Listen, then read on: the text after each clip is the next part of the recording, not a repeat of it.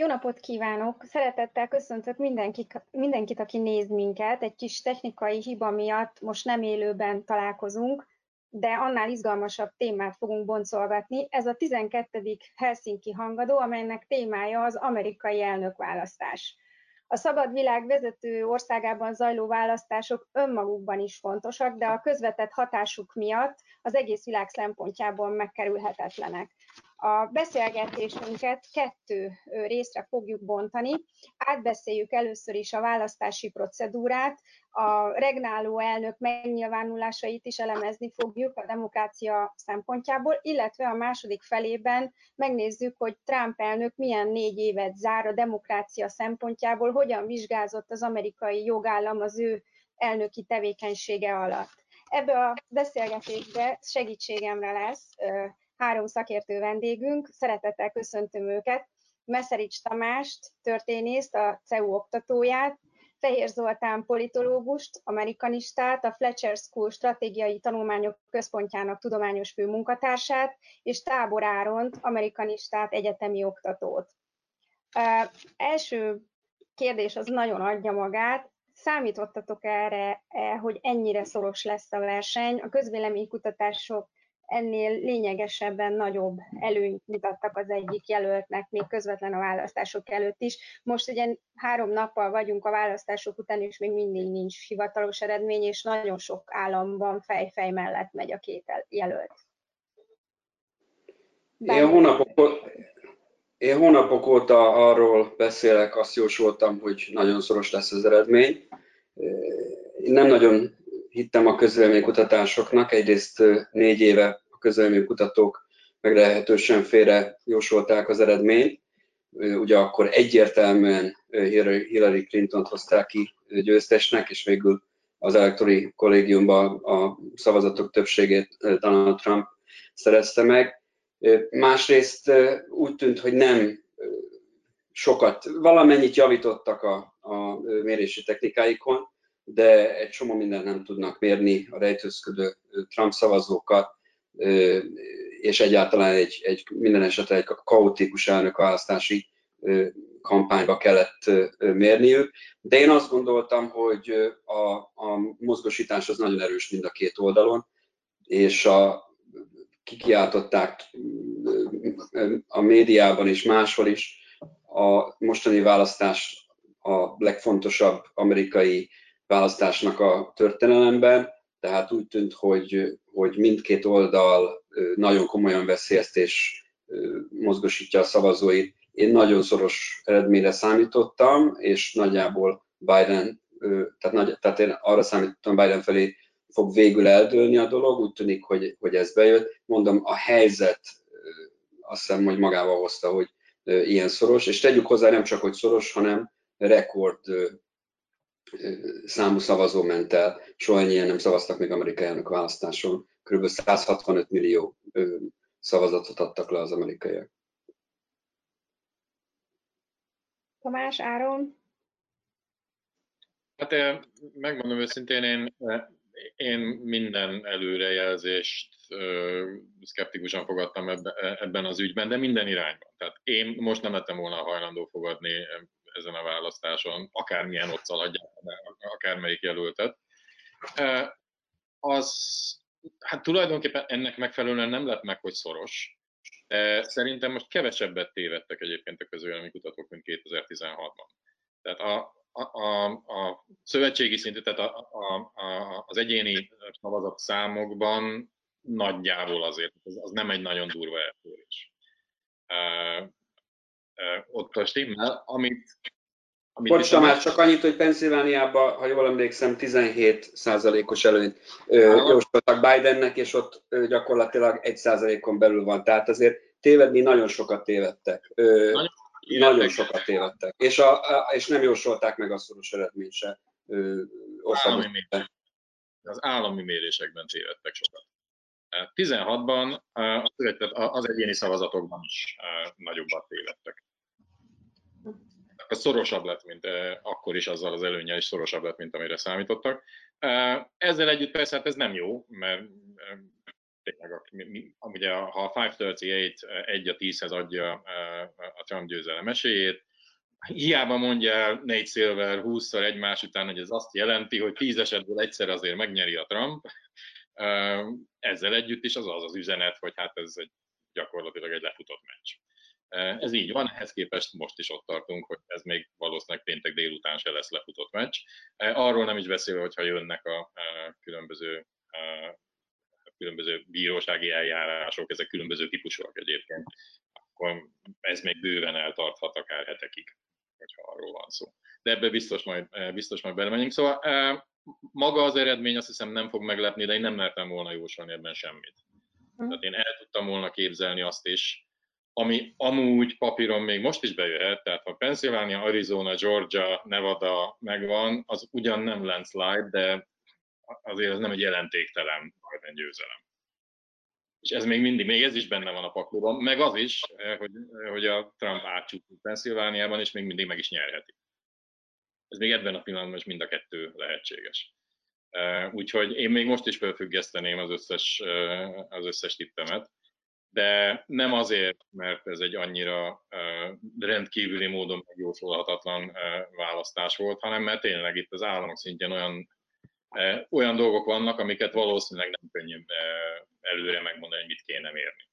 Ebbe is nyilván majd bele fogunk menni, hogy ennek mik, mik a strukturális alapjai, ami Hadd csatlakozzak csak egy valamihez, amit itt Tamás mondott, hogy ha olyan irányba dőlnek el az államok, mint amire most így péntek délután látszik, hogy eldőlnek Pennsylvania, Bidené, Georgia talán szorosan Bidené, Arizona Biden felé húz, akkor a végső választási térkép, amit látni fogunk, az, ha felszáll a köd, meg kiderül, hogy mi az eredmény, akkor az nem lesz annyira rendkívüli. Tehát én azt hiszem, hogy ez olyasmi, ami bőven azokban a forgatókönyvekben volt, amiket így elmondtak, ami Bidennek, ha nem is ezt a földcsúszamlásszerű győzelmet, de egy kényelmes győzelmet biztosít. Ami viszont igaz, és abban Zoltánnak igaza volt, hogy egyes államokban vannak a közvénykutatások, főleg a középnyugaton megint, ott nagyon mellélődtek, jóval nagyobb Biden fölényt mondtak, főleg Wisconsinban és Pennsylvániában, mint amit most látunk, de még ehhez is meg kell várni az összes szavazat beérkezését. Szóval szerintem egy kicsit ilyen kettős dolog, hogy itt egyrészt, hogy mi lesz a végeredmény, amit még nem tudunk, de a másik, hogy hogy jutottunk el ide, és ez pedig ez a levélszavazásos furcsa mód miatt. Tehát, hogyha az elején rögtön látjuk, hogy Pennsylvániában mondjuk ennyi szavazat Pittsburghben hova húz, akkor lehet, hogy kicsit más a hangulat mondjuk kedről szerdára éjszaka. Egyébként az, hogy ilyen magas a levélszavazatok száma, ugye ez egy nagyon különleges választás ebből a szempontból. A 2016-ban talán többen emlékeznek arra, hogy Hillary Clintonnak az előnye az ott kezdett el olvadni, hogy egy héttel a választások előtt elindult az a botrány, amely az FBI igazgató e-mail ügyeivel volt kapcsolatos. Most, hogyha egy héttel ezelőtt bármilyen botrány elindul, addigra már a szavazó kétharmada leszavazott levélben. Tehát ez mennyire hát problematikus, hogy, hogy, hogy ekkora a levélszavazatok aránya. Mennyire különleges, mennyire lehet ezt igazságosnak, demokratikusnak tekinteni, hogy sokan így szavaztak. Hát, szerintem ez most különleges, de egyébként Egyébként a jelenlegi helyzetből következik, és tudjuk, hogy teljesen legális és etikus. Szerintem inkább az a meglepő, hogy egy, egy dühöngő pandémia idején 165 millió ember elmegy szavazni, vagy feladja, hát ugye a levelet is föl kell adni. Tehát itt mindenki, aki szavazott, a 165, körülbelül 165 millió amerikaiból megtette az állampolgári kötelezettségét, ami ugye Amerikában sem egy, egy jogilag kötelező aktus, mondjuk mint Törökországban. Szerintem az a különleges, hogy ennyien szavaztak, és nagyon sokan szavaztak személyesen is, és ugye a korai szavazatokat is vagy levélbe, vagy személyesen adták le. A másik pedig, hogy itt 100 millió ember szavazott már a választás napját megelőzően, ami egy elképesztő, egy elképesztő szám, és valóban különleges, de a, a legtöbb államban a választási szervek erre készültek, sőt a szavazás, ha jól emlékszem, pont Pennsylvániában már szeptemberben elindult. És a választási szabályok minden államban különbözőek, valahol egyáltalán nem nyúlhattak a levélszavazatokhoz, vagy a korai szavazatokhoz a választás napjáig, sőt a választás napja lezártá, a választás lezártáig, van, ahol pedig már elkezdhették a, a feldolgozást. Tehát ez megint csak az amerikai szövetségi rendszer sajátossága, hogy ennyiféle menetben dolgozzák fel a szavazatokat. De én nem látok semmilyen problematikusságot. Aki lát ebbe, az nyilvánvaló Trump és a republikánus párt, de az annak politikai stratégiai okai vannak, hogy ő, aki most már jó pár éve levélben szavaz, hiszen Floridában van regisztrálva republikánusként, ő gyakorlatilag késő tavasz, koranyár óta folyamatosan a levélszavazatokkal való csalással riogat. De, de itt egyelőre semmi olyan információ nem merült fel, ami ezeket alattámasztaná, tehát én nem látok problematikusságot a levélszavazatokkal. Ráadásul az, hogy a levélszavazatok Biden fogják preferálni, hiszen a demokrata párt elég korán elkezdte a levélszavazás intézményét ösztönözni és segíteni, az gyakorlatilag szintén várható volt. Én annyit tennék még hozzá, hogy, hogy szerintem nem, nem is csak annyiról van szó, hogy ez egy teljesen elfogadott demokratikus módszer a levélszavazás, hanem bizonyos szempontból tulajdonképpen ki is terjesztette a demokratikus lehetőségeket, a demokráciával való élés lehetőségét, ugyanis Amerikában Ugye tudjuk, hogy a választás ez egy keddi nap, bizonyos államokban ez munkaszüneti nap, de nem mindenhol. Sok embernek korábban gondot okozott, hogy hogyan adja le a szavazatát. Bizonyos helyeken helyenként ezek pont a kisebbségiek által lakott körzetek hosszú-hosszú sorok voltak, és ehhez képest a levélszavazás felkínált egy opciót arra, hogy éljenek a választójoggal, ami szerintem összefüggésben van szintén azzal, amit Zoltán mondott, hogy rekordméretű a részvétel, tehát hogy ez segített kibővíteni ebben az értelemben a demokratikus jogok gyakorlását. Hát, talán még annyit, e, ezzel én mindegyet értek meg, és szerintem eléggé nyilvánvaló is. Tehát itt egy pillanatig sem kell azon gondolkoznunk, hogy az elnöknek van valami igazság abban, amit ma nincs. Ez, ez teljesen triviálisan nincsen. Annyit tennék még talán hozzá, hogy amikor a fölszáll a köd, leül a szikapor, stb. stb. stb. És megtudjuk, hogy a levélszavazatokból mennyi volt a hibás szavazat, az el nem fogadott szavazat. És az mondjuk tényleg egy százalék alatt marad, amire most van esélyem, amennyit én, amennyit én láttam az eddigi adatokból, az egy, az egy nagy ünnep lesz. Az egy nagy ünnep lesz, mert az viszont meglepő. Mert azért ugyan létezett az intézmény, de nem volt bejáratva, államonként más, eh, mások a szabályok, sőt van olyan állam, ahol megyénként mások pontosan a szabályok, hogy hogyan kell a levélszavazatot borítékolni vagy nem borítékolni. Eh, úgyhogy ehhez képest, ha olyan alacsony marad az arány, mint ami egyébként a személyes részvételnél is szokott lenni, az egy elképesztő nagy siker az, hogy ahány állam annyiféle ö, rendszer, tehát annyiféle módon szervezték meg ezt a levélszavazást, az nem okoz-e a tekintetben bizalom, bizalom megingást, hogy, hogy, hogy sokan emiatt táplálnak mindenféle összeesküvés elméleteket és illegitimációt sugaló elméleteket, tehát hogy nem okoz ez ilyen jellegű táptalajt, vagy ad ilyen táptalajt ezeknek az elméleteknek, hogy minden állam minden úgy szervezi meg, ahogy tudja? Szóval a választási szabályok mindig így voltak. Tehát azok az amerikai polgárok, akik követik a politikát és a választásokat, és ahogy egyre szorosabbak ezek a küzdelmek, egyre többen követik, de természetesen az amerikai társadalom nagy része nem követi, de akik követik, azok, tud, azok tudták ezt. Tehát ez, ez, ez így volt négy évvel ezelőtt, nyolc évvel ezelőtt, és 20-30 évvel ezelőtt is. Talán pont a levélszavazatok miatt egy kicsit, és amiatt, hogy tehát még egyszer mondom, rekordmennyiségű szavazópolgár gyakorolta a választási jogát, a választói jogát, ez természetesen egy sokkal nagyobb erőfeszítést és sokkal nagyobb organizációt igényel a választási szervektől, tehát azt gondolom, hogy ez a része teljesen érthető. Az valóban kérdés, hogy, hogy ez megingatja a, a választók bizalmát. Én azt gondolom, hogy az elnök nyilatkozatai ingatják meg a, a választók bizalmát, elsősorban a, a saját táborának a bizalmát, és ez a baj, hogy itt sikerült gyakorlatilag két univerzumot teremteni ezekkel a nyilatkozatokkal.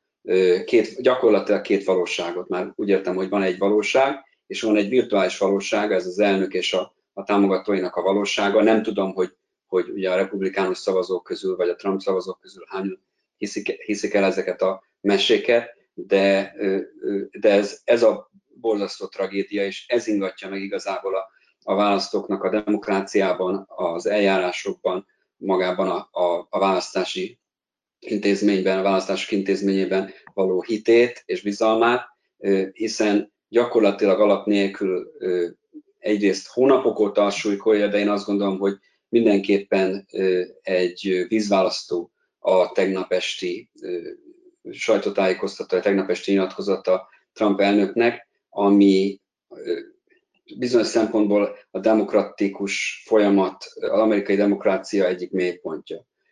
Tehát azt sugalni egy el, gyakorlatilag valószínű elvesztett választás után, hogy ő csalással veszítette el, és, és hogy gyakorlatilag ő győzött, de utána az ellenfelei bedobáltak szavazatokat mindenhol. Ő konkrétan azt mondta, hogy megnézték, hogy hány szavazat kell, és végül annyi szavazatot találtak valahol. Én azt gondolom, hogy ez az, aminek borzasztó komoly kockázata van arra nézve, hogy az amerikaiak demokráciába vetett hitét megingassa.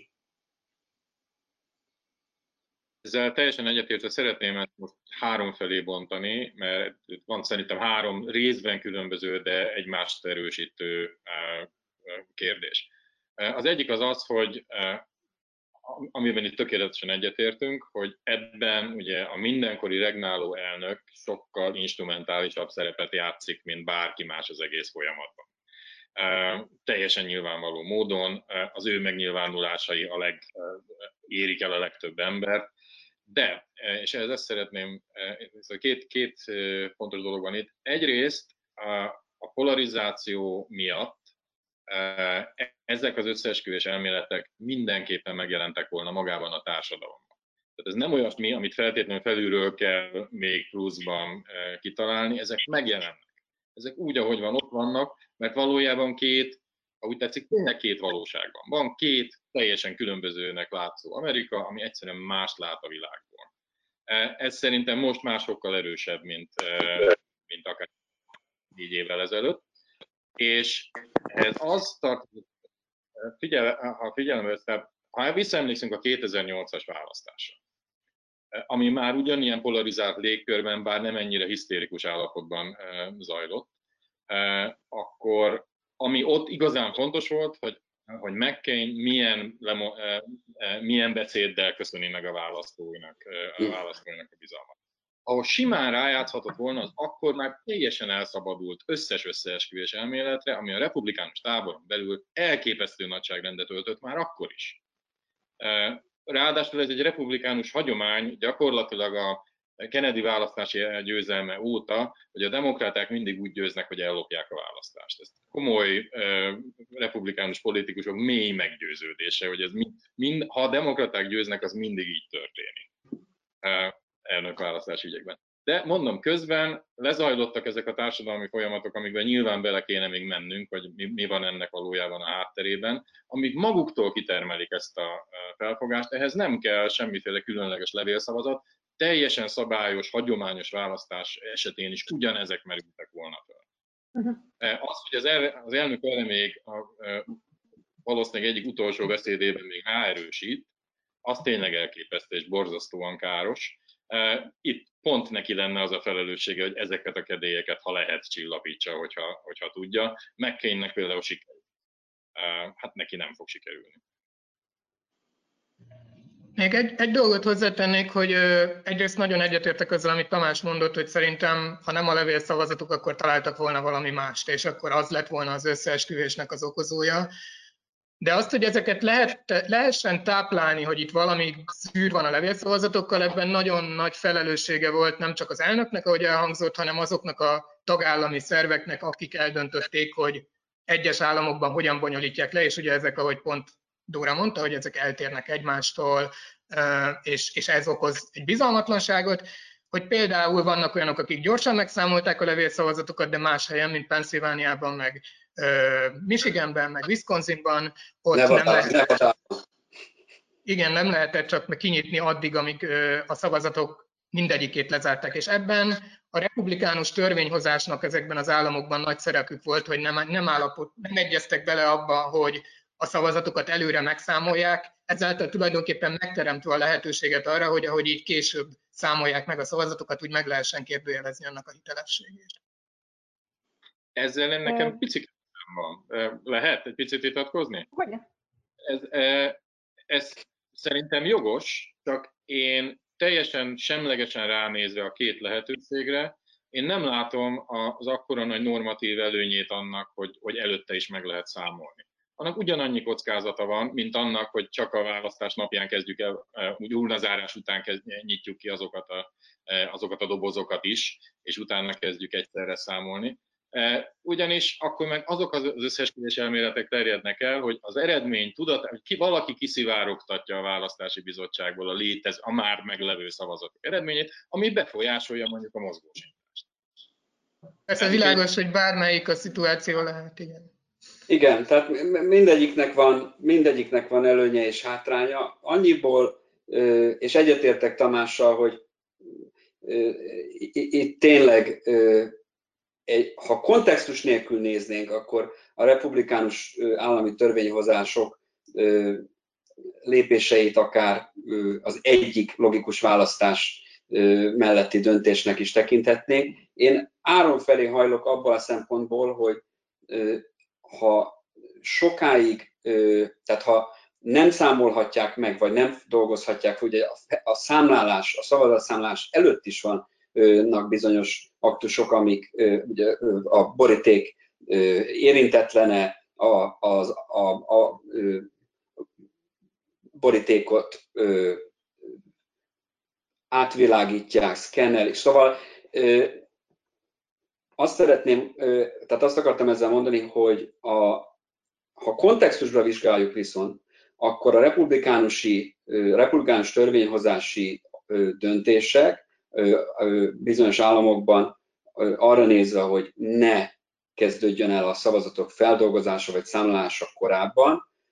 Minden esetre azt én nem tudom, hogy tudatosan-e, talán tudatosan bekalkulálták, hogy ezzel növelik a káoszt. Márpedig a, a republikánus pártnak, és elsősorban Trump elnöknek és csapatának végig az volt valahol a célja, most nem csak a elmúlt négy évre gondolok, pedig arra is gondolhatnék, de az idei választásra kapcsolatban, hogy a káosz minél nagyobb legyen. Minél nagyobb a káosz, annál egyszerűbb azt mondta, Trump tudatosan készült arra, hogy vagy nagyon szoros lesz az eredmény, vagy nagyon elhúzódik az eredményhirdetés, és vagy, és ez a leginkább fontos forgat, vagy szenárió, amire készült, alul marad.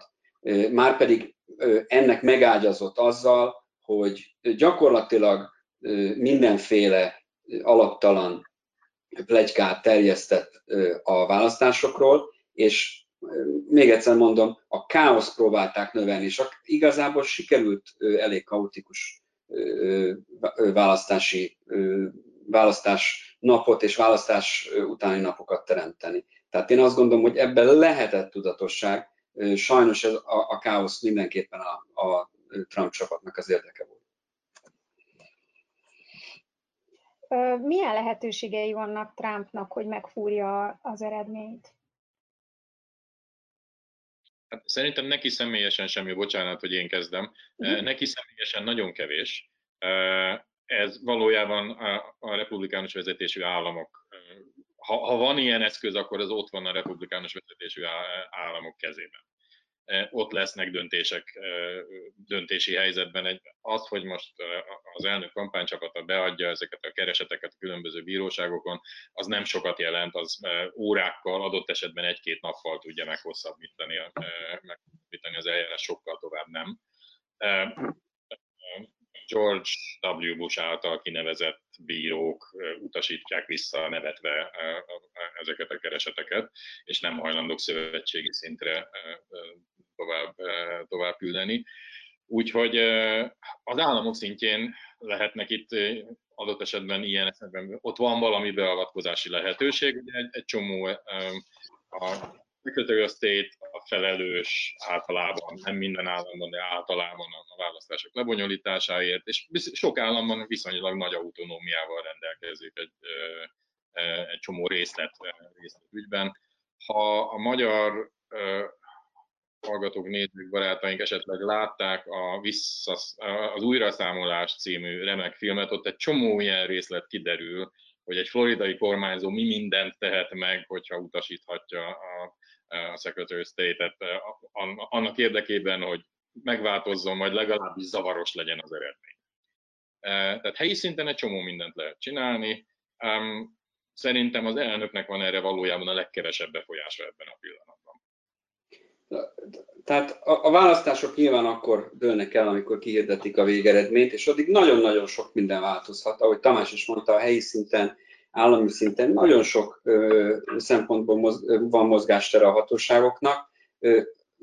Ha csak egy dolgot tekintünk, az elektorik kollégium tagjainak a kinevezése, valahol a kormányzó, máshol a tagállamok bocsánat, a, a tagállami törvényhozás. Tehát általában a tagállami törvényhozásoknak a joga, e, adott esetben, ha a tagállami törvényhozások akadályoztatva vannak, a kormányzó is kinevezheti.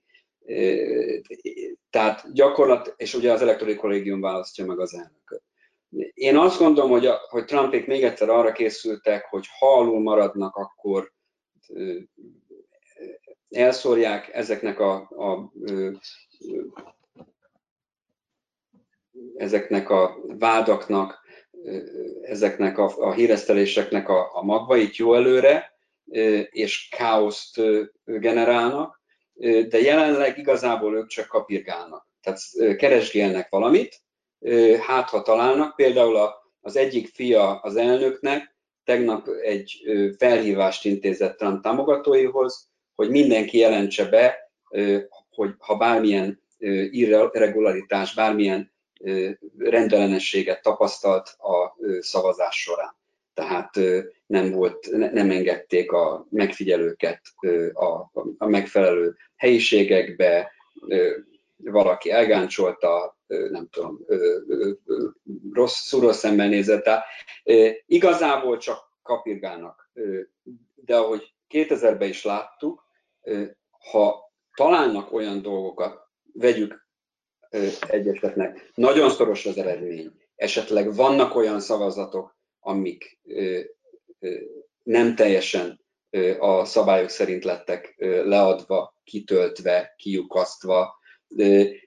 Ha találnak olyan dolgokat, amivel be lehet kötni, bele lehet kötni, akkor valóban el lehet vinni a választási szervekhez, el lehet vinni a bíróságokhoz, és ne felejtsük el, hogy a Trump adminisztráció és a republikánus szenátusi többség iszonyú erőfeszítéseket tett október folyamán, hogy kinevezzék Amy Coney Beltet a legfelsőbb bíróság új bírájaként, és ezzel egy 6-3-as konzervatív, gyakorlatilag republikánus többség alakuljon ki a legfelsőbb bíróságon, hiszen arra készültek, hogy ha bármi van, legyen nekik meg ez a, legyen nekik meg ez a, ez a végső lehetőség. Márpedig tudjuk, hogy a legfelsőbb bíróság már döntötte el, hogy ki legyen az elnök. Áron? Annyit hoz, igen, egyébként teljes mértékben egyetértek azzal, hogy, hogy itt nem az, a, az eljárás illetően az elnöknek van ebben a legkevesebb szerepe, és ezek a keresetek, amiket látunk, ezek lényegében bluffnek számítanak, és az is sokat elárul, hogy tulajdonképpen neves republikánus jogi szereplők nem álltak oda ezek mögé, hanem ilyen Rudy Giulianikat küldtek oda, hogy majd ő rendet teszekint kb. mindenki nevet már. De, de az igaz, hogy ami elhangzott, hogy tehát az igaz, hogy a helyi állami törvényhozás, állami hatóságoknak még, még fontos szerepük van, illetve a másik dolog, ami szerintem ami fontos, hogy ettől függetlenül Trump retorikájának van jelentősége, mert hogy az ő hívei valahogy reagálnak, tehát hogy elfogadják az eredményt, hogy ez valamilyen fajta utcai erőszakhoz vezete, és ilyen dolgokat tekintve, függetlenül attól, hogy a bíróságok mit, mond, mit ítélnek, ez, ez egy másik kérdés.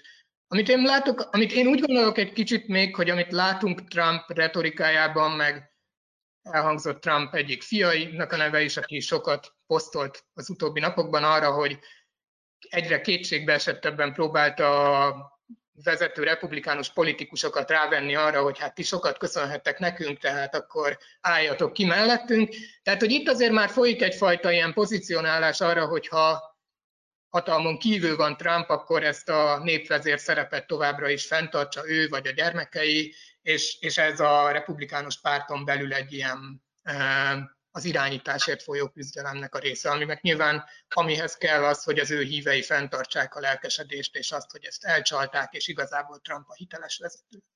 Bocsánat, és ne felejtsük el, most arról jutott eszembe, amit Áron mondott, hogy jó pár államban a Trump támogatói tüntetéseket tartottak a szavazókörökön kívül, és ha jól emlékszem, Nevada államminisztere, ugye a Secretary of State, aki a választások lebonyolításáért is felelős, mondta azt, hogy hát próbáljuk belőni, hogy hol van a határa a szólásszabadságnak és a megfélemlítésnek. Ugye képzeljük el, ezek a szavazatszámlálók, akik egyébként minden tiszteletet megérdemelnek, napok óta, ét nap alá téve dolgoznak, ezek úgy, úgy kell, hogy dolgozzanak, hogy közben kint egy üvöltörjön tömeg áll, és követeli, hogy állítsák le a szavazatok megszámlálását. Ez számos helyen előfordul. Ami szintén nem különbözik attól, ami 2000-ben történt Floridában, tehát az újraszámolás gyakorlatilag folyamatosan ebben. Igen. Ja igen, és arról még nem beszéltünk, hogy újraszámolás is lehet. Tehát gyakorlatilag az, hogy ők bebiztosították a, a, egyrészt, hogy az, a jogi csapatuk készelétbe álljon, vagy már, már dolgozza, másrészt a, a Barrett legfelsőbb bíróság kinevezését, azt gondolom arra utal, hogy mindenképpen próbálnak majd jogi fogást találni az eredményeken. A, amit csak lehet, még egyszer mondom, kapirgálnak. Ez biztos, hogy mindenbe fognak vetni nekem, és e, majdnem mindennel egyetértek. Egy dologban vagyok én kevésbé biztos, e, megmondom őszintén, és ebben ez lehet, hogy a született optimizmusom, de abban kevésbé vagyok biztos, hogy ha ez a legfelsőbb bíróság elé kerül, akkor kifejezetten a konzervatív többség okán Igen. ez Igen. Azért nem gondolom ezt, mert meggyőződésem, hogy 2000-ben is a legfontosabb megfontolás a legfelsőbb bíróságnak nem az volt, hogy milyen színű lesz a következő elnök, hanem hogy ha lehet, újra számolással ne változtassuk meg az eredményt. Pláne, hogyha ilyen hosszan elhúzódó folyamatról van szó. Igen. És itt fordítva állna a helyzet, itt egy újra számolással egy Trump jöhet neki esetleg győztes. Igen, igen. Hogy, Azt tegnap is egyébként, bocs, bocs a demokraták hangsúlyozták, hogy, illetve azt hiszem a, a, néhány elemző hangsúlyozta, hogy nagyon fontos, hogy hogy 2000-ben George W. Bush átvezetésre, amikor a viták elkezdődtek. Tehát itt, itt nagyon fontos, hogy most Bidennek áll a zászló az eredmények tekintetében. Most tök sok mindent kérdeznék tőletek, de látom, hogy nagyon szaladunk előre, úgyhogy egy picit a jelenből a múltba menjünk vissza. Nézzük meg ezt a négy évet olyan szempontok alapján, ami, amilyeneket segítségül az Európai Bizottság a tagállamokkal kapcsolatban adott nekünk, amikor az jogállamisági jelentést elkészítette. Ezt nézzük egy kicsit meg Amerikára nézve is. Ugye négy fejezetre bomlik a, a, ez a jelentés, amely átnézi a igazságszolgáltatás függetlenségét, a média helyzetét, a korrupciót és a fékek és ellensúlyok, illetve a független intézmények működését. Most, ha nagyon röviden már ugye nem sok időnk marad, de azért annyi igen, hogy ha röviden kéne elemeznetek, hogy ebben a 16 és 20 20 között tartó időszakban hogyan alakult a, a bírói függetlenség az Egyesült Államokban. Itt különös tekintettel így a legfelsőbb bíró kinevezésére is gondolhatunk, de arra is, hogy rögtön, ahogy elfoglalta a elnöki székét Trump, akkor elkezdte a bevándorlókat mindenféle intézkedésekkel szorongatni, és azt hiszem rögtön az elején szövetségi bírói szinten semmisítettek meg egy rakat határozatát, tehát hogy a, hogyan állt ellen a bíróság, a független bírói szervezetek, hogyan álltak ellen annak, hogy esetleg megkísérelték egy kicsit betörni őket. Hát az egy reménytelen vállalkozás az Egyesült Államokban az a helyzet. Még mindig azt gondolom, hogy ez, ez, ez egyszerűen külső nyomással nem megy. A kinevezés gyakorlata az pedig 120 éve ugyanaz. Úgyhogy ebben nincsen különbség, mindig is az volt, ráadásul az utolsó pillanatos kinevezések is szintén több mint száz éves gyakorlat, sőt, van amelyik 200 éves gyakorlat az Egyesült Államokban, bocsánat, ez arra, hogy a, a legfelsőbb bíróságnak az a, az a tényleg alapvető jelentőségű első döntése, amivel egyáltalán bebiztosították azt, hogy ők jogosultak az alkotmány, alkotmányossági vizsgálatra, az pont egy olyan eset volt, amikor Adams elnök utolsó napján, utolsó napja délután kinevezett egy csomó tisztségviselőt, köztük egyébként bírókat is, amit aztán elfelejtettek kézbesíteni. Ezt a, a kézbesítés elmaradását perelte be Marbury, és ebből lett a Marbury versus Madison, uh, Madison ügy, ahol ugye az teljesen nyilvánvaló volt, hogy hát jogilag rendben van, etikailag meg hát nem a legszerencsésebb, hogy éjfélkor kinevezi. Éjfél, éjfél kinevezés. És tehát ez nem most kezdődött. Ez, ez masszív hagyománya az Egyesült Államok van a végrehajtó hatalomnak, hogy a kinevezések azok aztán tényleg a saját határ. Senki nem szokta hogy az mikor, hogyan, miért. Most a legfelsőbb bírósági kinevezésekkel ugye a szenátus került abba a helyzetbe, hogy halogasson vagy ne halogasson, és ugye a republikánus többség az utolsó ilyen körben, amikor amikor még nem voltak többségben, akkor amellett érvelt, hogy hát nem szabad az utolsó pillanatban kérdezni, most amellett érvelt, hogy természetesen az abszolút jogos. Ennek szerintem valójában nincsen jelentősége. Ezt a kinevezést el kell fogadni úgy, ahogy van. Még azt se gondolom, hogy a legnagyobb tragédia ennek a bizonyos a kinevezése abban a testület. Szerintem ott vannak nála sokkal kockázatosabb személyek már most. De az fontos, hogy azt látjuk, hogy akárkik által kinevezett bírók rendszeresen ellenállnak annak, hogy az ő függetlenségüket próbálja megtámadni valaki.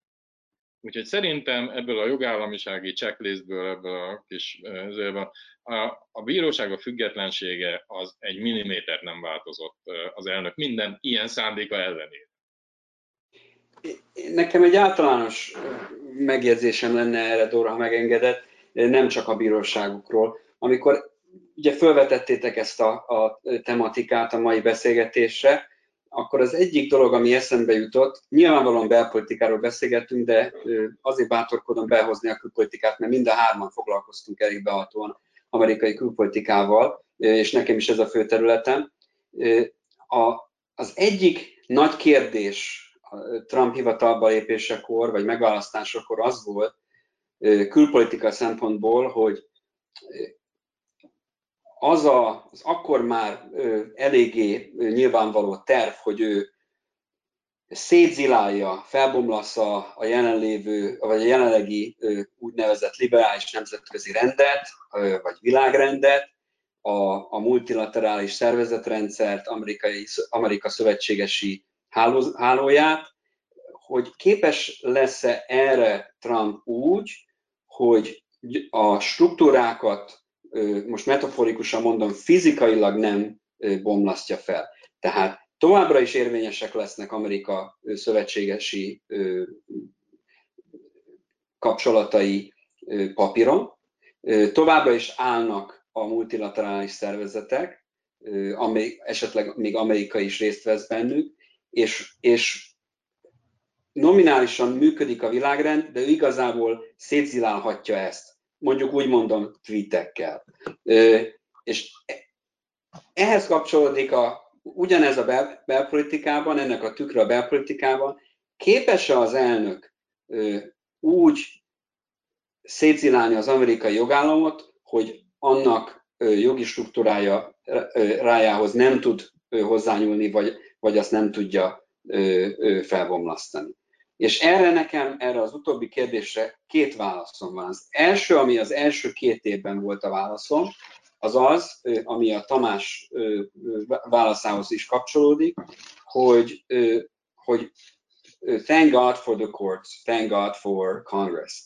Tehát, hogy milyen jó, hogy Amerikában az alapítók és az utódaik felépítettek és megerősítettek egy ilyen fékek és ellensúlyok rendszerére alapozó struktúrát, hiszen látjuk, hogy amikor bejön egy, egy ilyen figura a rendszerbe, egy ilyen pozícióba, akkor a bíróságok ott vannak, sok szempontból a kongresszus is ott van, ez picit eltolódott a, a, a ciklus második felében, de én azt gondoltam az első két évben, hogy Trump nagyon szeretné az amerikai demokráciát átformálni, egy picit autoriterebb, kevésbé demokratikusabb rendszerre, felazítani a joguralmat, a jogállamnak a, a struktúráját, de nem fog sikerülni neki, mert ő elsősorban politikai kommunikációba utazik, illetve nem fog sikerülni neki, mert ott vannak a fékek és ellensúlyok.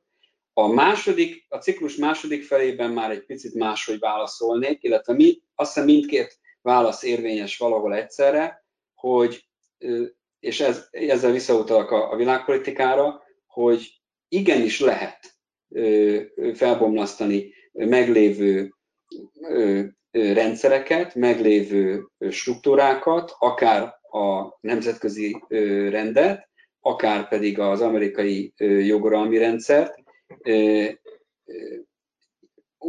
ideákon keresztül, tehát politikai kommunikáción is keresztül. Ezzel nem azt mondom, hogy, hogy a, a republikánus szenátusi többség és a Trump adminisztráció nem tett meg mindent, jogilag is. Te említetted ugye a bevándorlást, ahol jogilag gyakorlatilag végig aktivisták voltak, részben sikerrel, részben nem, de úgy tűnik, hogy mind jogi eszközökkel, mind pedig a politikai kommunikációval igenis visszatérve a, a, a beszélgetésünk elejére meg lehet ingatni a demokráciába, a joguralomba vetett hitet, sőt, úgy tűnik, hogy ezek az intézmények nem csak jogi alapon állnak, és nem csak épületek, és nem csak tisztviselők, hanem ezek, ezek az ideákon nyugszanak, és a belejük vetett bizalmon nyugszanak, és azt gondolom, hogy ebben nagyon sok rombolást végzett a Trump adminisztráció, és ebből a szempontból mégis, mégis sikeres. A mostani választás viszont azt gondolom azt fogja bizonyítani, hogy a fékek és ellensúlyok még így is állnak, és bár sok rombolás lehet véghez vinni politikai eszközökkel, jogi eszközökkel, és mondom politikai kommunikációval, ideákkal, de az amerikai jogoralmi rendszer áll és stabil. Én Zoltánhoz csatlakoznék itt annyiban, hogy, hogy nagyon, amit ő mondott, az nagyon hasonló az én gondolkodásomhoz is, hogy én is az elején jóval magabiztosabb voltam azzal kapcsolatban, hogy ez az amerikai intézményrendszer ennyit ki kell bírni, amit Donald Trump jelent, és való igaz, amit Tamás mondott, hogy nagyon sok minden intézményileg, legalábbis papíron úgy működik, ahogy kéne. Ugyanakkor, ugyanakkor látszik az, hogy az elnök mit mond és mit csinál, az egyáltalán nem mindegy. És hogyha a külpolitikában valamiben például Oroszországgal vagy Kínával kapcsolatban van egy hivatalos álláspont, de aztán Donald Trump oda megy és ezt mondja Vladimir Putyinnak, vagy oda megy és Xi Jinpingnek azt mondja, hogy jó, csináljuk ezt a vámháborút, de ha segítetek nekem az elnökválasztásban, akkor majd újra gondoljuk, akkor ennek valódi hatása van, és, és azt hiszem, hogy ez nagyon sok módon érzékelhetjük, most nem, nyilván nem témája a mai beszélgetésnek, de egy Magyarország kapcsán ez Tamást meg engem valamennyire személyesen is érintett a CEU-val kapcsolatos dolgok, hogy szerintem egy másfajta amerikai adminisztráció esetén nem biztos, hogy ugyanígy alakultak volna, mert tudtuk, hogy hiába az amerikai követség, meg az amerikai hivatalos külügy elítélte ezt, hogy hát egy amerikai egyetemmel ez történik, de hát sose fogja Donald Trump azt mondja, mondani, hogy Soros György Egyetemét idézőjelben, azt meg, meg akarjuk mi menteni. Szóval, hogy ebben az értelemben szerintem tud rombolni, és, és egyébként a bíróságokkal kapcsolatban is az, az a helyzet, hogy, mert innen indultunk ki, hogy hogy igaza van Tamásnak, hogy ez egy olyan dolog, ami mindig is így volt, hogy az utolsó pillanatban kijelölték és ügyeskedtek, de van egy olyan fejlemény, ami eléggé az utóbbi időkben lett egyre élesebb az amerikai politikában, hogy egyre polarizáltabb a politika, egyre kevésbé van az, hogy például a szenátusban demokraták és republikánusok együttműködnek, és az valamilyen értelemben új jelenség, amit például a szenátusi republikánus vezetők csináltak a Obama ciklus utolsó két évében, hogy alig hagyták, hogy bírói jelölésekről, nem csak a legfelsőbb bíróság, hanem ilyen alacsonyabb szintű bírói jelölésekről szavazzanak. ezáltal nyitva hagyva ezeket a pozíciókat, ezáltal Donald Trumpnak lehetőséget teremtve, hogy sokkal jobban és érdemben befolyásolja a konzervatív bírókkal az igazságszolgáltatást. Az persze igaz, amit Tamás mondta, hogy ez nem garancia semmire. Láttuk, hogy azok a legfelsőbb bíróságba került emberek, mint Kavanaugh, vagy pedig uh, Gorsuch, akik szintén uh, elvileg nagyon konzervatívak, és Trump úgy gondolt rájuk, mint lojális ember, időnként szembeszavaznak Trumpal. Tehát nem arról van szó, hogy ez nekik már semmi érdekük nincs ahhoz, hogy csak kizárólag Trumpnak lojálisak legyenek, ők inkább egyfajta gondolkodásmódnak lojálisak. Tehát ebben az értelemben szerintem igaz, hogy a független intézmények léteznek, de, de Trump tudta alakítani őket, és ez pedig a pártpolitikai polarizálódásnak köszönhető volt részben. Zoltán azt mondta, hogy a politikai kommunikációval meg lehet ingatni a demokráciába vetett hitet. Itt mindenképpen szerephez jut a sajtó, hogy azt hogy látjátok, hogy működött a média Amerikában ez alatt a négy év alatt, mennyire tudta megőrizni a függetlenségét, és hogy ebben a nagyon polarizált társadalomban mennyire záródtak be a saját buborékjaikba az amerikaiak, mennyire tudta ezt a sajtó áttörni időnként ezeket a buborékokat, mennyire tudott negyedik hatalmi ágként működni, mennyire hagyta az adminisztráció, hogy ez megtörténjen, hogy hatalmi ágként működjön. A, a, a sajtó területe egy tragédia, Dóra, egy tragédia, ami, ami ebbe a, az elmúlt négy évben is történt, ez nem most kezdődött. A, a, pont az előbb Áron említette a, a Obama adminisztráció utolsó két évét, amikor a republikánusok végig obstruáltak, nagyon erősen meg, megágyazott a Trump érának. És a sajtó területén is ez igazság. Ezek a buborékok gyakorlatilag most már egy évtized óta szépen konstruálódnak, és vagy még régebben, és gyakorlatilag teljesen bezárkoztak az amerikaiak a saját buborékeikban. Olyan szinten, hogy én, én az elmúlt napokban nagyon sok barátommal beszélgettem, elsősorban az akadémiai, kulturális, művészeti világból, és, és tegnap, vagy tegnap előtt ki is írtam a, a, a Twitterre és a Facebookra, hogy time to leave your bubble, leave the bubble, liberal America a liberálisok is bezárkoztak, a, a, a, tehát a baloldal is, vagy a liberális oldal is bezárkozott a buborékjába, és gyakorlatilag, ahogy korábban mondtam, két teljesen különböző univerzum jött létre. Ez, ez ugyanolyan tragédia mindkét oldalon, azt gondolom még nagyobb tragédia a, a jobb oldalon, ahol gyakorlatilag a Fox News, Trumpnak a Twitter accountja és még néhány csatott rész a, a jobboldali szavazóknak az egyetlen hírforrása, plusz még a, a Breitbart és a, a többi összeesküvés elméletek azó médiák, rengeteg, ahogy itt is elhangzott a többiektől, rengeteg összeesküvés elmélet terjed a jobb oldalon, és ez, vannak erre szakosodott websájtok és médiák, Alex Jonesról és a többiekről ne is beszéljünk, nekik is van hatásuk rá, és a jobboldali szavazók kizárólag ebből tájékozódnak, ezért teljes mérték, jelenleg ők teljes mértékben meg vannak győződve, ezért tartom a Trump tegnapi nyilatkozatát, meg a választás napja utáni hajnalon tett sajtótájékoztatón tett nyilatkozatát rendkívül veszélyesnek és károsnak, mert gyakorlatilag ezt a narratívát erősíti, már pedig azt, hogy e, ezt a választást elcsalták, és a jobboldali szavazók gyakorlatilag nem kapnak semmilyen valós információt. És még egyszer mondom, a, a, a, a, a baloldali liberális média ö, ö, maga is bezárkozott a saját buborékjába, tehát ö, a, például a, a antirasszista tüntetéseknek a, a közvetítése az mutatta azt, hogy teljesen egy oldalon és teljesen szemellenzősen tekintenek mindenre, gyakorlatilag nem is mertek kritikákat meg, megfogalmazni, a zavargásokat, a fosztogatásokat nem merték bemutatni, nem merték bírálni. Tehát nagyon-nagyon komoly mélyponton vagyunk a nyilvánosság tekintetében. Miközben, tesz, gyorsan hozzáteszem, a sajtó továbbra is szabad, és, és ez a, a, a világ sok pontjához képest ez egy nagyon, nagyon fontos előny, de hiába szabad a sajtó, ha, ha nincs, nincs, nincs társadalmi diskurzus. Tobias? Én annyit tennék hozzá, teljesen egyetértek azzal, ami elhangzott, hogy itt, itt ennyire polarizálódik a média, és ennek milyen következményei vannak, hogy szerintem nagyon izgalmas, mi, mi, mi fog most történni, és úgy látom, illetve hát ezt már mások is írták, hogy a, az utolsó napokban a választástól kezdve a Fox News-on, mintha láttunk volna egy olyan tendenciát, hogy valamiféle gátat szabni annak, ami elindult. Kérdés, hogy az a szellem, amit ők is segítettek kiszabadulni a palacból, az visszacsukható. Tehát, hogy a Fox News ugye ezeket az összeesküvés elméleteket a választás megelőzően nagyon szívesen felkarolta, viszont tudjuk, ahogy a választás közvetítése ment, többször élesen szembe kerültek a Trump kampányal. Ugye a Fox News volt az első állam, sokak, az első televízió csatorna, sokak szerint felelőtlenül is, hogy már Arizonát kihirdette, hogy Biden megnyerte, amikor még ez nem is volt biztos, és ki, kiderült, hogy a Trump környezetéből ezután e, komolyan telefonáltak a Fox News vezetőségébe, hogy ezt vonják vissza, de a Fox News kitartott emellett. Tehát, hogy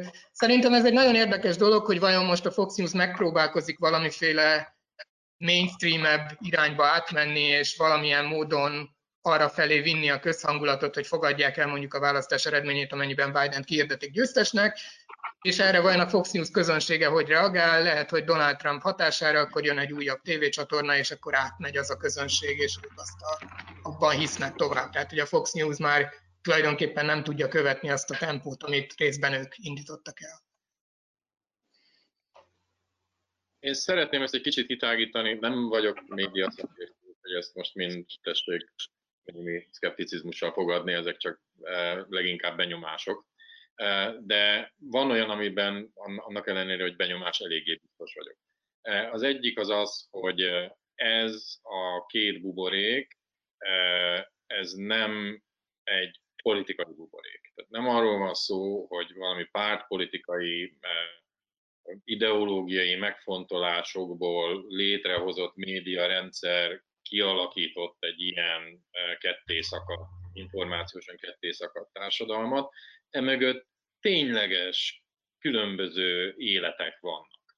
Tehát hogy egyszerűen nem ugyanazt az életet éli e, e, valaki tényleg Phoenixben, mint 150 kilométerre kijebb, vagy a sivatag szélén Arizonában az egyszerűen két különböző életforma, és egyszerűen tényleg másik világot látnak.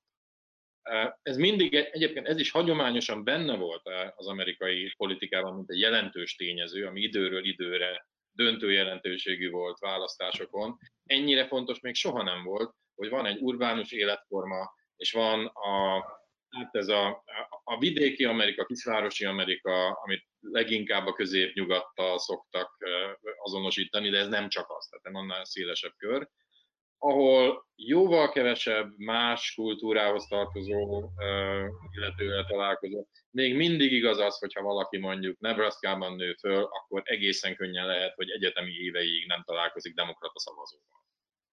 Tehát egy kisvárosban nő föl Nebraska-ban, akkor az életben nem találkozik demokrata szavazóval. Tehát nem, hogy egy AOC típusú radikális liberálissal nem találkozik, hanem semmilyennel. Na most ez, ez nyilván erre könnyen rá lehet játszani. Ugye a politikai véleményformálók és politikai vállalkozók ebből nyilván előnyt tudnak kihozni, és ennek nyilván mindig megvan aztán a, a média vetülete is. De ne felejtsük el, hogy ebben a pillanatban Amerikában már a többség nem a hagyományos média outletekből szerzi be az információit, hanem a közösségi médián keresztül.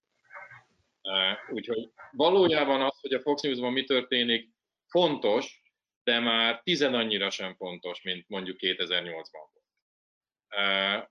A Breitbart is lassan mainstreamesedik, szóval annál jóval radikálisabb, jóval idétlenebb és jóval ilyen upstartnak kinéző kis honlapok kezdik el uralni ezt, ezt a szélső jobboldali média közeget, közeget, ami 5-6 évvel ezelőtt egyszerűen nevetségesnek számított volna. Szóval az a gyanúm, hogy ez a, ez a megosztottság ez nem lesz áthidalható pusztán politikai gesztusokkal. Tehát itt nem lesz elég az, bár fontos, de nem lesz elég mondjuk Biden, hogyha ő lesz az elnök, gesztusokat fog tenni, hogy igenis ő mindenkinek az elnöke szeretne lenni, nem csak azoké, akik megválasztották, stb. stb. stb. Ez szerintem már nem lesz elég. Ennél nem tudom, hogy ehhez képest mire lenne szükség, de az a gyanúm, hogy néhol intézményi változásokra is, mert valójában itt tényleg két világ találkozik egymással, és csak választásokon szembesülnek azzal, hogy marhára más lát. Hogyan látjátok, hogy működött ez az elmúlt négy év, amikor a korrupciós ügyek kerültek elő? Én itt egy eseményt emelnék ki, amikor letartóztatták Steve Bannon-t, ezt amiatt is jegyeztem föl, mert hát mégiscsak ő volt Donald Trump 2016-os kampányfőnöke, és nekem ez egy ilyen jogállami gesztus, hogy a regnáló elnök kampányfőnöke is ha valamivel nem tud elszámolni, már pedig itt pénzekkel ő nem tudott elszámolni, akkor nem úszhatja meg a felelősségre vonást. Hogyan látjátok, hogy a különböző politikusokat érő korrupciós ügyeket mennyire vizsgálták ki ebből a szempontból, hogy vizsgázott a jogállam Amerikában? Szerintem egyrészt, amit mondtál, ez egy jó példa, és szerintem Donald Trump több olyan kampányfőnöke van, akit letart, volt kampányfőnöke, akit, letart, akit letartóztattak valamikor, mint hányat nem. Tehát, hogyha itt csak végig gondolom az előző két kampányra, legalább három példát tudnánk mondani, hogy valamilyen okból letartóztatták. És, és ebben az értelemben, tehát tényleg, ha azt nézzük, meg a Müller vizsgálatot is nézzük, ami szintén elég nagy következményekkel járt, tehát azért sok mindenkiről kiderült, hogy nem mondtak igazat bizonyos dolgokban, és ennek utána mentek, és, és ez ebben az értelemben a korrupció és a politikai korrupció kivizsgálásra került, viszont a, a legtetején, tehát Donald Trump személyét, azt viszont nagyon nehéz volt ebből a szempontból e, célba venni, nem tudom ezt hogy másképp mondani. Ugye Amerikában ez egy ilyen e, bevett szokás, hogy a, illetve hát lényegében egy igazságügyminisztériumi e, precedens van rá, hogy a hivatalban lévő elnök ellen nem indítanak szövetségi szinten vád, vizsgálatot, nem indítanak vádemelést, van egy független ügyész, aki vizsgálta, és aztán ez a kongresszus hatásköre, hogy utána impeachment útján akár eltávolíthatja az elnököt, de tudjuk, hogy ez pedig már egy politikai ügy, tehát hogy ezt a, ez a bizonyos polarizáció ugye megakadályozta, és így ebben az értelemben Trump személyét nehéz volt megfogni, miközben tudjuk, hogy rengeteg problémás dolog van, hogy az ő washingtoni hoteljében milyen külföldi szereplők utaztak, és ott szálltak meg, és ezzel milyen módon akartak befolyásolni az amerikai külpolitikát. Tehát, hogy így a, önmagában az adó bevallásai nem derültek ki, pedig ez egy politikai hagyomány, hogy a jelöltek nyilvánosságra hozzák, és most a New York Times szivárogtatta ki a legvégén, ez alapján tudjuk, hogy valamilyen tartozásai vannak, de nem tudjuk, hogy kinek, és pontosan mennyi. Tehát, hogy így a Trump személyét követhez kapcsolódóan azért egy csomó probléma továbbra is fennáll, illetve ezt nem sikerült ezeknek utána járni. Azért annyira abban óvatosságra intenék ezekkel a volt kampányfőnökökkel kapcsolatban, hogyha viszont végignézed, ezek egytől egyig olyanok, eh, akiktől aztán Trump eltávolodott. És nem a vádak miatt, hanem már jóval előtte. Tehát bizonyos értelemben azért lehettek vád alá helyezhetők, az, az egyik összeesküvés elmélet, mert valójában a, az elnök már nem fogta a kezüket. Ez Bennonra is ugyanígy érvényes, hát ő ilyen nem is tudom, milyen, ilyen, ilyen nyugdíj kifizetésként kaptak ezt európai körutat, hogy szervezzen egy trumpista európai pártszövetséget. De hát ez teljesen tudható volt, hogy erre Trumpnak semmi szüksége nincsen, ez nem is fér bele az amerikai politikai gondolkodásba, ez azért van, hogy csináljon valamit. Annál, annál semmivel se több. Szóval e-, ebben nekem vannak kétségeim. És a, a bizonytalanságom legfőbb oka az pedig az, hogy hát most, azt gond, most utólag azt gondolom, hogy bizonyos értelemben komoly politikai hiba volt az impeachment eljárás kezdeményezése, amikor tudható volt a, pontosan a, a, a szenátuson belüli erőviszonyok miatt tudható volt a végkimenetele. Nem azért, mint hogyha ez nem lett volna fontos abból a szempontból, hogy mi kerül a nyilvánosság elé. Egyébként azt hiszem a Miller jelentés sokkal több mindent tett a nyilvánosság elé, mint az impeachment bármelyik szakasza, bármelyik pillanatban. hanem ezzel szerintem sikerült a leggyengébb eszközé lesilányítani valójában az impeachment eljárást. Nagyon-nagyon meg lennék lepve, hogyha ezután bárki komolyan használni kezdené. Ez ilyen lejárató kampányszerű kampányeszközé silányul innentől kezdve, ami pedig egy nagyon fontos eljárási eszköz volt valamikor az Egyesült Államok politikai rendszerében. És ez szerintem nagy baj, mert az volt valójában az egyetlen ezzel kapcsolatban, hogy mit lehet tenni egy hivatalban levő elnökkel. Mostantól kezdve ezt szerintem ezt leírhatjuk, hogy egy jelentéktelen eszköz, ami arra való, hogy a különböző hírműsorokban lehessen belőle más projekteket generálni. Én azt gondolom, hogy itt, itt két dolog van egyszerre. Az egyik, hogy a, ahogy korábban is elhangzott, az amerikai jogállam működik. Tehát a, a, az igazságszolgáltatásról, a, a rendfenntartó szervektől gyakorlatilag igazából senki nem menekülhet el, illetve elég sok mindenkit utolér.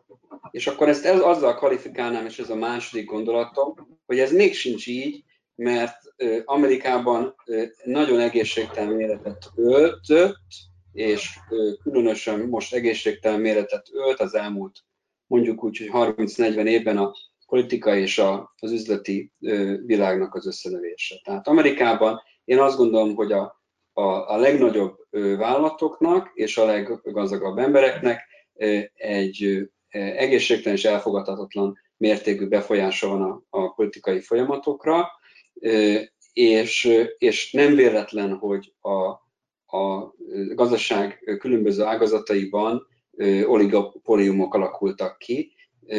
Amerika ugye büszke a, a kis és középvállalkozásainak, a vállalkozó szellemének a hagyományra, nyára. Na most a kis és középvállalkozásoknak van a legnagyobb, a legnehezebb helyzetük.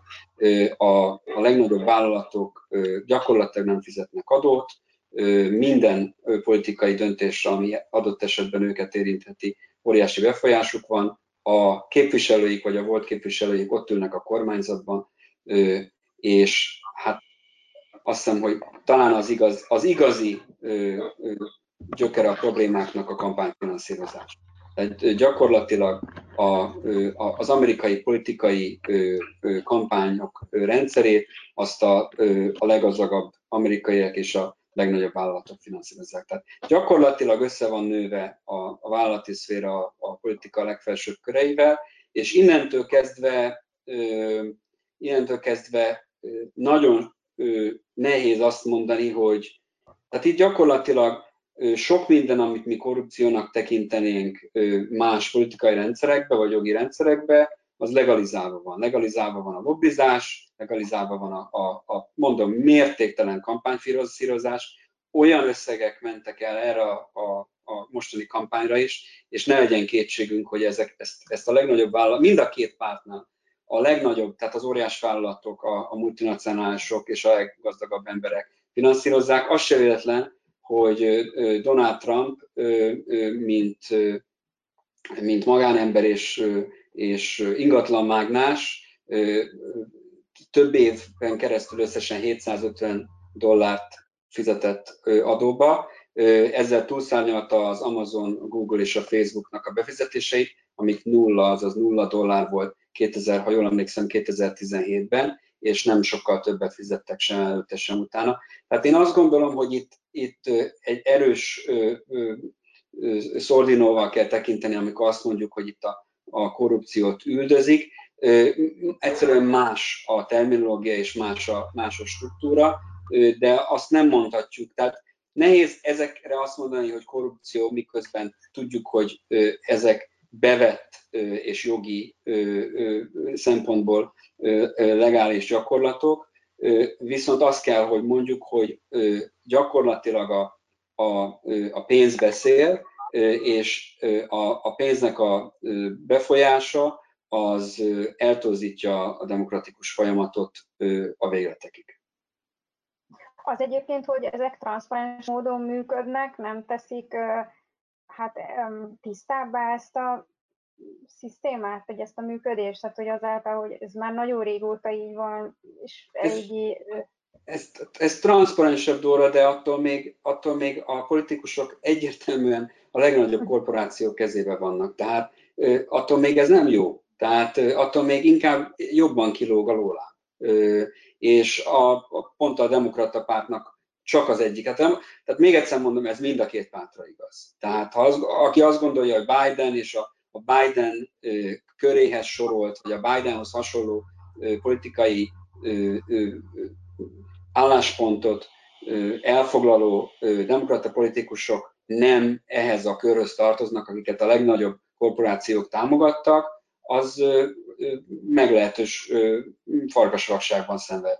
A demokrata pártnak a progresszív szárnya az az egyetlen gyakorlatilag a, a politikai palettán, ugye Bernie Sanders és Elizabeth Warren, akik, akik próbálják ezt a, ezt a típusú, hát mondjuk ki, state capture-t megtörni. De ahogy te is mondtad, ez annyira régi és annyira hagyományos, és tudjuk, hogy az alapítók is nagyvállalkozók voltak, gazdag emberek voltak, a későbbi elnökök és vezetők is gyakran ebből a körből jöttek, ha Coolidge-ra gondolunk, és, és más amerikai elnökökre. Tehát biztos, hogy borzasztó ezt nehéz lenne ezt megtörni, de egészen addig, amíg nem sikerül ezt megtörni, addig mondom, a, hagyom, a mi hagyományos fogalmaink a korrupcióról szerintem olyan nagyon értelmesen nehéz beszélgetni, és a demokratikus folyamat addig igazából, tehát az emberek akarata igazából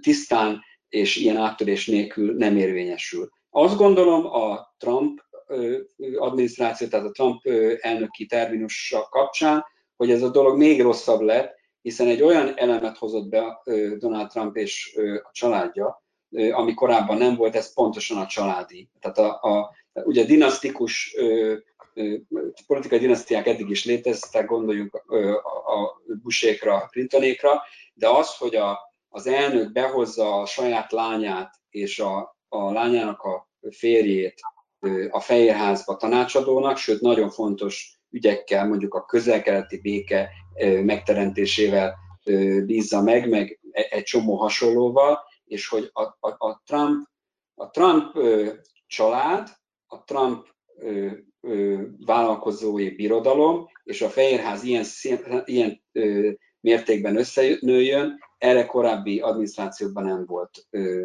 ö, példa. Én azt gondolom, tehát ez még, amit előzőleg mondtam, azt a bizonyos strukturális ö, ö, helyzetet, ez még sokkal tovább rontotta.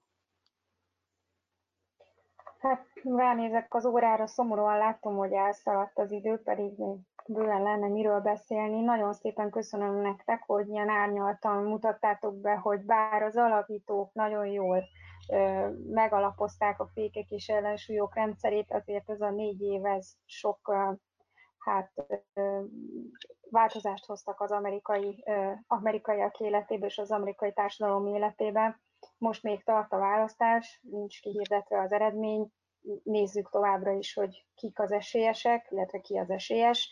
Még egyszer köszönöm Tábor Áronnak, Meszerics Tamásnak és Fehér Zoltánnak, hogy segítettétek a helyzet értékelését.